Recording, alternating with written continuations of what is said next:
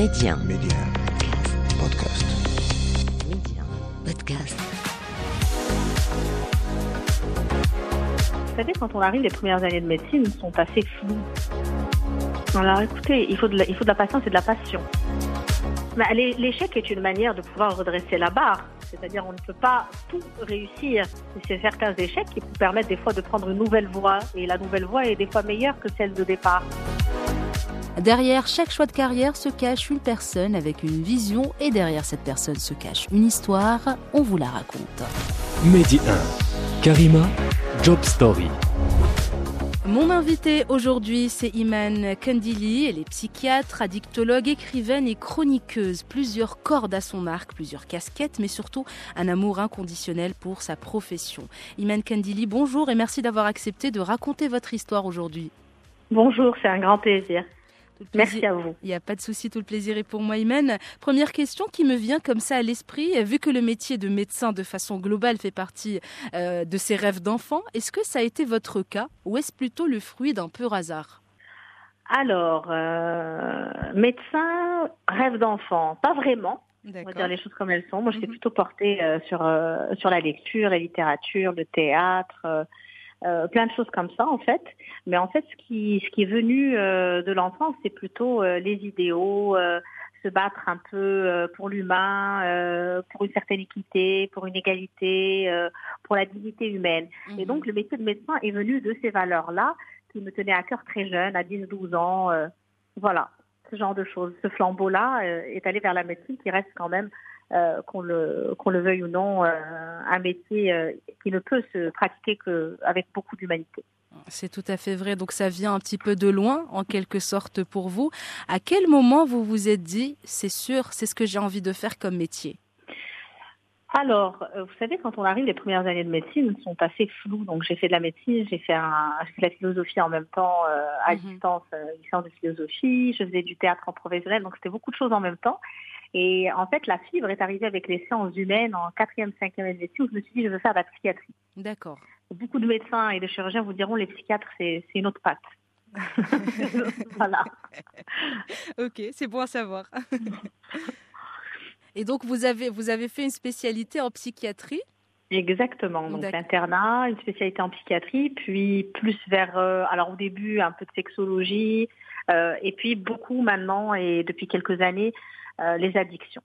Beaucoup les addictions, euh, qu'elles soient comportementales ou avec substance. Donc il y a, y a un réel engagement auprès des jeunes et qui est là, qui est présent avec toute l'équipe en fait, parce que j'ai la chance d'avoir une, une très belle équipe on, on essaye de, de travailler autant sur le terrain, de manière clinique, que dans la sensibilisation, la prévention et, et voilà, de, de- de porter des opinions au nu afin que les personnes soient euh, renseignées, alertées.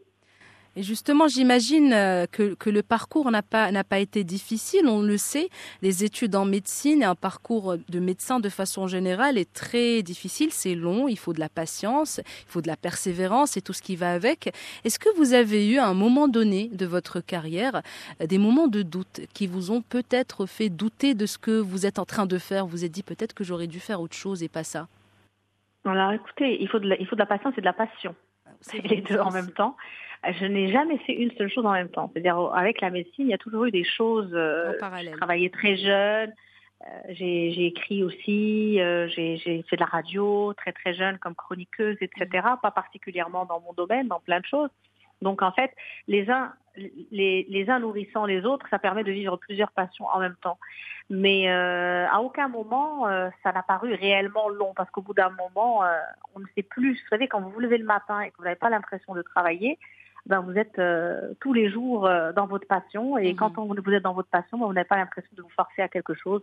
Donc à aucun moment il n'y a eu, euh, il n'y a eu de doute en fait. Mhm. Il y a eu euh, pas du doute, il y a eu, euh, on va dire, des, des moments où on se dit bon, j'ai plus envie de faire ci ou ça, ou, ou par rapport à l'endroit où on va exercer ou ce qu'on va vivre, mais euh, mais pas par rapport en- au, au métier ou à la passion en elle-même. Et comment vous, vous arrivez à faire la, part des choses en quelque sorte, ne pas vous laisser euh, impacter? On sait que voilà la psychiatrie ou voilà être addictologue aussi, ça doit pas être facile. Vous avez sûrement affaire à, des personnes euh, en souffrance. Comment vous vous arrivez justement Ça c'est une question qui me vient toujours à l'esprit quand il s'agit de voilà de psychiatrie etc. Comment on arrive à, faire la part des choses et à ne pas se laisser euh, impacter? Ou du moins pas pas beaucoup? En quelque sorte. on ne peut pas ne pas être impacté, sinon on mhm. serait inhumain. Mais euh, il faut s'arrêter à, l'empathie euh, afin et pouvoir cadrer de manière à pouvoir aider l'autre. Mhm. Maintenant, c'est pour ça que la médecine est longue. C'est dire il y a, il y, a, il y a aussi tout un, un process de, je pense, de maturité et, euh, et d'accompagnement euh, qui sont extrêmement importants afin de pouvoir euh, mettre la distance nécessaire et, et, pouvoir cloisonner, on va dire, entre les différentes sphères de la vie. Mhm. Et quand on donne de l'énergie dans quelque chose, là en l'occurrence dans tout ce qui est clinique, en beaucoup de souffrance, en psychiatrie, en addictologie, il faut pouvoir tirer de l'énergie ailleurs et, et c'est là où tout le côté, où j'ai beaucoup de chance d'avoir beaucoup d'amis artiste et de pouvoir mhm. vivre plusieurs mondes en même temps, où là on peut puiser son énergie. Mais ça c'est en règle générale pour tout le monde, d'avoir des vases communicants où certains vont entretenir les autres. Justement, donc d'où l'importance d'être bien entouré en quelque sorte. Euh, quand on veut réussir euh, dans la vie, donc peu importe le chemin qu'on décide d'emprunter, est-ce que vous pensez justement que l'entourage est important? Les, oui, le cercle relationnel, c'est-à-dire les relations, euh, ne passant, mais ça fait partie de, de la santé mentale de l'individu. Mhm. C'est-à-dire l'insertion sociale, euh, les contacts sociaux et les relations sont extrêmement importantes. L'être humain se nourrit de l'être humain, il ne peut vivre seul. Il est fait pour être en groupe. Et vous avez aussi une autre casquette ou deux autres casquettes, donc écrivaine et chroniqueuse. Comment s'est fait euh, ce choix, en quelque sorte, durant votre parcours? Est-ce que vous avez ressenti le besoin, peut-être, de partager ou voilà? Alors, ça a commencé. Bon, je suis une grande lectrice et, quand j'étais très jeune, hein, adolescente, je voulais, euh, je voulais être écrivain. Donc, j'avais commencé par faire une année de Cagne Hippocagne, mhm. euh, à vouloir faire Châteaubriand et Sciences Po Paris. D'accord. Voilà. Et euh, c'est quelque chose que je n'ai pas réalisé à ce moment-là. J'ai beaucoup d'amis à Sciences Po que je salue d'ailleurs. et, et j'ai bifurqué vers la médecine en gardant une consonance dans la philosophie ou les premières années de médecine.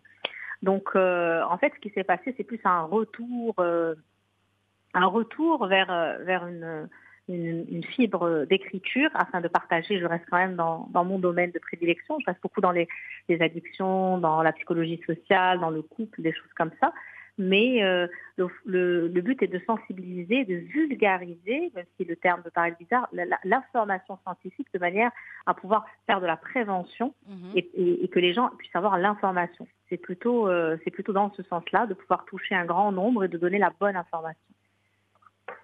Et chroniqueuse alors chroniqueuse, j'ai été chroniqueuse euh, là aussi. J'ai fait, euh, je fais un petit coucou à une de vos collègues, euh, donc les débuts d'une radio. Mhm. on avait fait une émission de sexologie à l'époque qui avait fait tabac, ça avait plus de 12 ans maintenant. Et donc j'ai fait aussi des chroniques santé, des chroniques psychosociales qui touchent un peu à la femme, l'enfant, toutes ces choses-là. Euh, jeune, bien avant d'avoir fini la médecine. Et puis pour un moment, comme les choses devenaient très ardues, euh, question travail, ben, je m'étais un peu arrêtée. Puis j'ai mhm. pu revenir euh, au niveau de certains journaux et, et, et, et, continuer sur la chronique, parce que la chronique, c'est ce qui permet aussi euh, de pouvoir parler, de pouvoir couler son sang, en fait, ou les choses qui nous meuvent euh, qui nous meuvent euh, dans, dans le sens de, pouvoir aussi, là aussi, parler des choses qui font mal et de mettre le, doigt dans les choses que l'on peut travailler euh, socialement euh, ensemble, dans un but civique du terme. Et justement, c'est vous avez cette envie constante en quelque sorte de partager. Est-ce que ça vient de loin, cette envie justement de partager l'information, de sensibiliser, de vulgariser? Est-ce que ça fait partie de vos cordes en quelque sorte? Ça vous anime de le faire? C'est très important parce que la santé, la santé en, dans le sens euh, dans le sens très large du terme, hein, elle peut être sociale, économique, psychologique, éducationnelle. Euh, le chômage aussi fait partie de la santé, euh, mmh. l'enseignement, dans le sens large et civique du terme et, et l'apanage de la société civile. Et, et par conséquent, l'information est importante. La santé est l'affaire de tous. On l'a vu avec la pandémie. Mhm. Le post-pandémie implique une solidarité, un engagement, une responsabilité du citoyen patient. Donc aujourd'hui, on parle beaucoup de réduction des risques. Pour réduire les risques, c'est une éducation euh, du berceau euh, à 70 ans.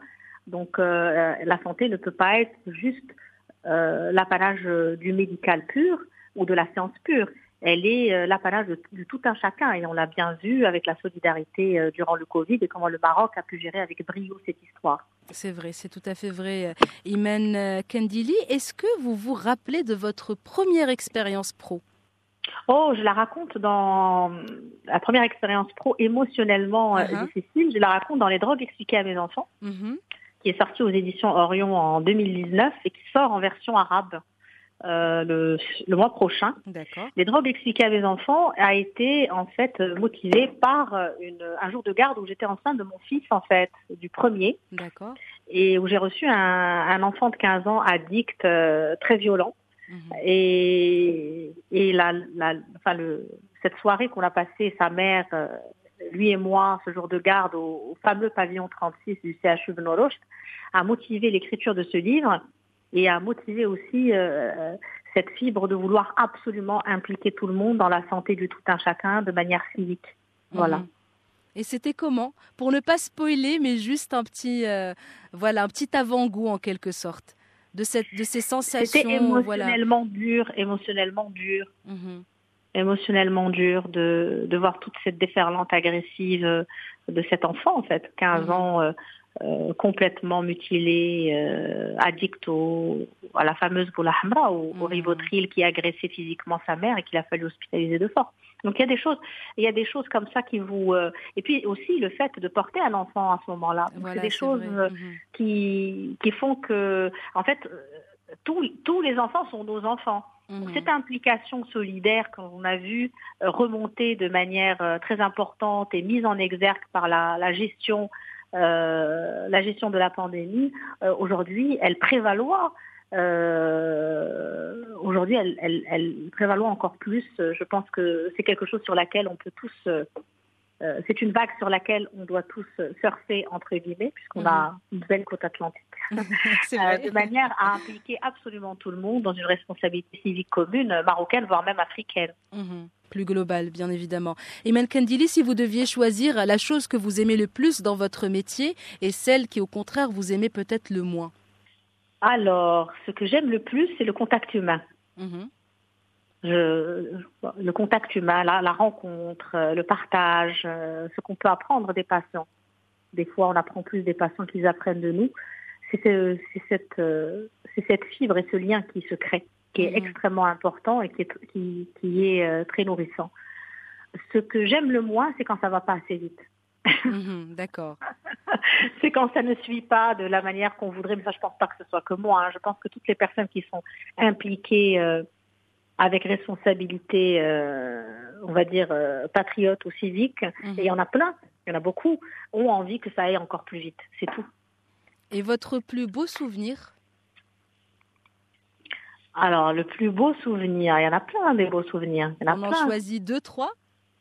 Il y a, Comme ça, on donne le Il choix. y a un, patient très lourd euh, qui revient après six ans de disparition pour me présenter son, son bébé euh, Ouais. et qui va très bien. Ce genre de choses, mais on a des beaux souvenirs tous les jours. Quelqu'un qui vous, qui vous cherche après 12-13 ans pour vous dire comment il va. Mhm. Euh, c'est toutes ces choses-là, toutes ces choses-là, toutes ces... euh, quelqu'un qui, une dame qui est partie par exemple euh, que j'ai suivi il y a un moment, qui fait partie, qui a pu aller le Hajj et qui m'envoie une vidéo de là sur mon téléphone personnel. Mhm.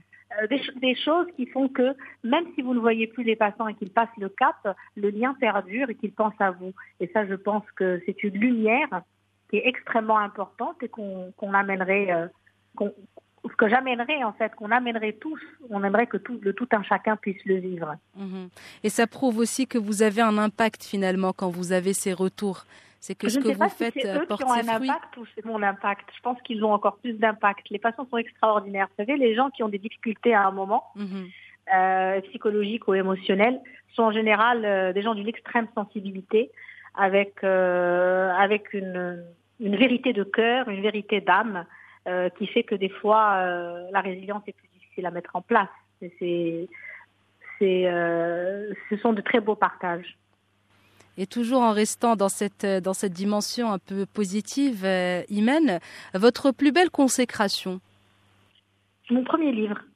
D'accord. Vous avez eu des retours positifs? Comment vous avez justement vécu cette expérience?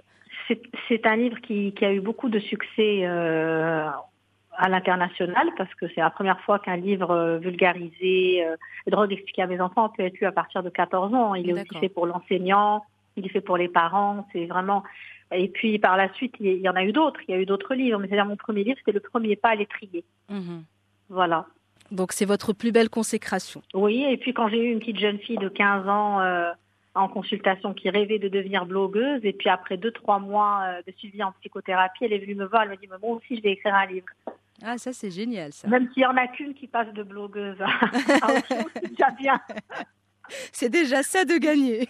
oui, parce que les jeunes ont besoin de rêver plus fort, plus haut et de porter le, porter le flambeau autrement. Exactement. Imen Kendili, enfin peut-être des conseils pour les personnes qui nous écoutent actuellement et donc qui ont soit peut-être du mal à, à, trouver leur vocation ou qui ont envie de vivre de leur passion, donc peu importe le domaine d'exercice, mais qui ont un petit peu peur peut-être de l'échec, du doute, qui n'ont pas assez confiance en eux, bref, tout plein de raisons qui peuvent les empêcher euh, d'aller de l'avant. Euh, qu'est-ce que vous pouvez leur dire à ces personnes? Question de les motiver. Bah, l'échec est une manière de pouvoir redresser la barre c'est-à-dire on ne peut pas tout réussir. C'est certains échecs qui permettent des fois de prendre une nouvelle voie et la nouvelle voie est des fois meilleure que celle de départ. Mhm. Ça permet de ne pas s'ennuyer. Donc euh, il ne faut pas arrêter de rêver et qui ne tente rien à rien. Même si on a 50% de chance de, réussir le chemin qu'on prend, il y a toujours d'autres bifurcations, il y a toujours le bonheur de, de, de s'être dit qu'on a pris le chemin. C'est le chemin qui est le plus important. Une fois que c'est réalisé, vous passez à autre chose. C'est tout à fait Donc vrai. C'est le chemin qui est très intéressant à prendre et qui vaut la peine qui vaudra toujours la peine. Et à vous, Iman Kendili, qu'est-ce qu'on peut vous souhaiter pour la suite? Oh, qu'est-ce qu'on peut me souhaiter pour la suite? Ben absolument rien de plus. Je, je suis bénie d'être dans un pays extraordinaire avec des gens extraordinaires et, et vous avez vu, on a gagné le match hier, ah, tout va bien. Tout va très très bien. voilà. On attend la suite avec beaucoup d'impatience. Les, les meilleurs ceux qui puissent sur Terre, on est très bien. Merci. Hamdoullah, merci beaucoup Iman Kendili d'avoir accepté mon invitation aujourd'hui. C'était un plaisir de vous écouter raconter votre histoire. C'est moi, c'est moi. Merci beaucoup et très bonne journée. À bientôt. Au revoir.